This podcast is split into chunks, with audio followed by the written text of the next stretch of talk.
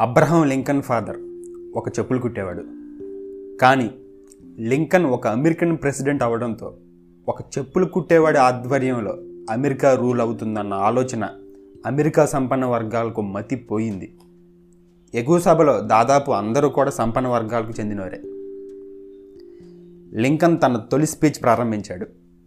ఇంతలో ఒక అహంకారి లేచి చేతుల్లో చెప్పులు చూపిస్తూ మిస్టర్ లింకన్ ఏదో లక్కు కుదిరి ప్రెసిడెంట్ అయ్యావు.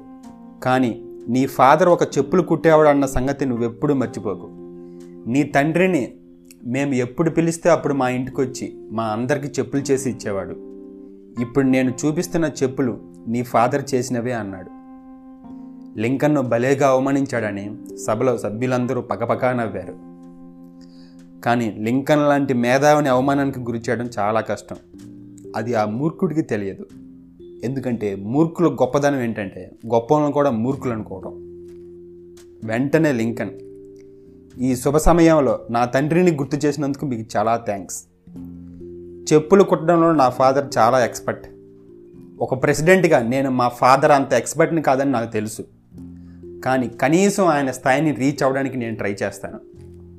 ఈ సభలోని సభ్యుల్లో చాలామంది నా తండ్రి చేత చెప్పులు కుట్టించుకున్న సంపన్న వర్గాలు అయి ఉండొచ్చు మీతో పాటు వారికి కూడా నేను ఈ సభాముఖంగా ఒక హామీ ఇస్తున్నా. నేను కూడా నా తండ్రి దగ్గర చెప్పులు కుట్టడంలో కొన్ని స్కిల్స్ సంపాదించాను. కాబట్టి మీలో ఎవరికైనా కొత్త చెప్పులు చేయాలన్నా లేదా మీ చెప్పులు పాడైనా ఏమాత్రం సంకోచించకుండా నన్ను పిలవండి. ఆ పని నేను చేస్తాను. నా పనితనం నా తండ్రి చేసినంత గొప్పగా ఉండకపోయినా I will try my best. ఎందుకంటే మా ఫాదర్ ఇప్పుడు లేరు కదా అన్నాడు. దాంతో ఒక్కసారిగా హాల్ మొత్తం పిన్ డ్రాప్ సైలెంట్ అయింది. లింకన్ ఆన్సర్కి అతని తెలివికి అతని క్యాపబిలిటీకి సభ్యులందరూ స్టన్ అయిపోయి వెర్రి మొఖాలు వేశారు. ఇక్కడ నా పాయింట్ ఏంటంటే మీరు మేధావుల్ని ఎప్పుడూ అవమానించలేరు. ఎందుకంటే మీరు చేసిన అవమానాన్ని అతని మేధస్సుతో ఆ అవమానాన్ని చాలా గౌరవంగా మార్చేస్తాడు. మేధావుల్ని మీరు ఎప్పుడూ అవమానించలేరు. కేవలం అహంకారులను మాత్రమే మనం విచ్చలవిడిగా అవమానించవచ్చు.